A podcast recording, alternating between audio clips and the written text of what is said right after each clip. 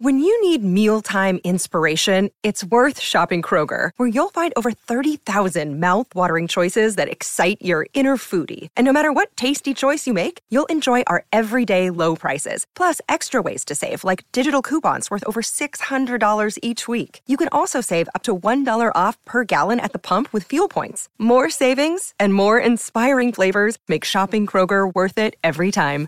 Kroger, fresh for everyone. Fuel restrictions apply. Well, howdy there, Internet people. It's Beau again. So, today we are going to talk about Trump and Colorado and the 14th Amendment and oaths and everything that was decided and where it goes from here. Um, because the the ruling out of Colorado to me was kind of surprising. Uh, not that not that Trump should remain on the ballot. I've said repeatedly, I don't, I don't really think this is a viable route for that. But the way the, the court got to that conclusion was unique. So, if you're not familiar with what's going on in a number of states, there are attempts to get Trump basically banned from being on the ballot. And they're using the 14th Amendment to the United States to do that. And the to boil it all down, they're saying because Trump engaged in an insurrection, he can't be on the ballot because the 14th Amendment prohibits those, disqualifies those who engaged in insurrection. Okay, it's, it's a pretty simple argument. Surprisingly, it appears that the court in Colorado believes that Trump engaged in insurrection. However, he should still be on the ballot because he he doesn't have to support the Constitution because his oath doesn't contain that. In relevant part, the uh, the Fourteenth Amendment says, "Who, having previously taken an oath as a member of Congress or as an officer of the United States." Or as a member of any state legislature, or as an executive or judicial officer of any state to support the Constitution of the United States who, who has engaged in insurrection or rebellion is disqualified. Okay? This is the presidential oath.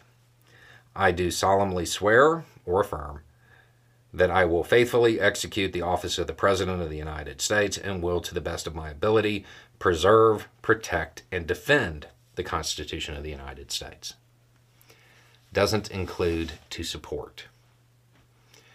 So the reading suggests that it doesn't apply to presidents.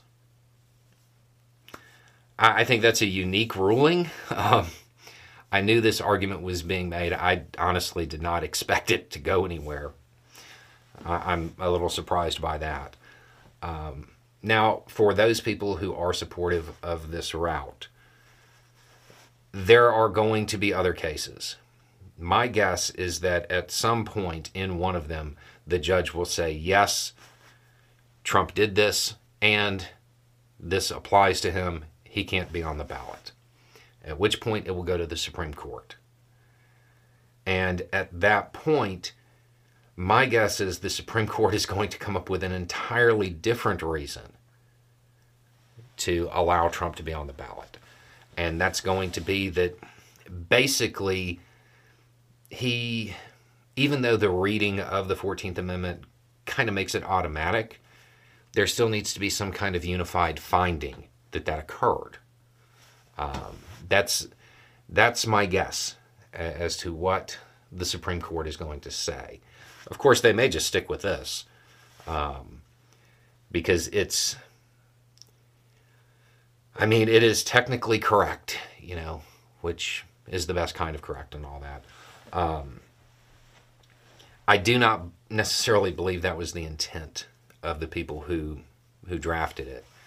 Uh, I'm sure there are constitutional scholars who study the 14th Amendment way more than I have that can uh, that can provide a little bit more clarity on that. But given the language in it, the Supreme Court very well may just rely on this to say that Trump can be on the ballot.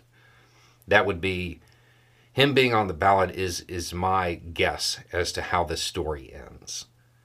Um, but we'll have to uh, wait and see how it plays out because there are a whole bunch of other cases, and I would imagine that at least a few of them are going to move forward, and out of those, I'm sure that one is going to say he can't be on it, and that's when it'll head to the Supreme Court.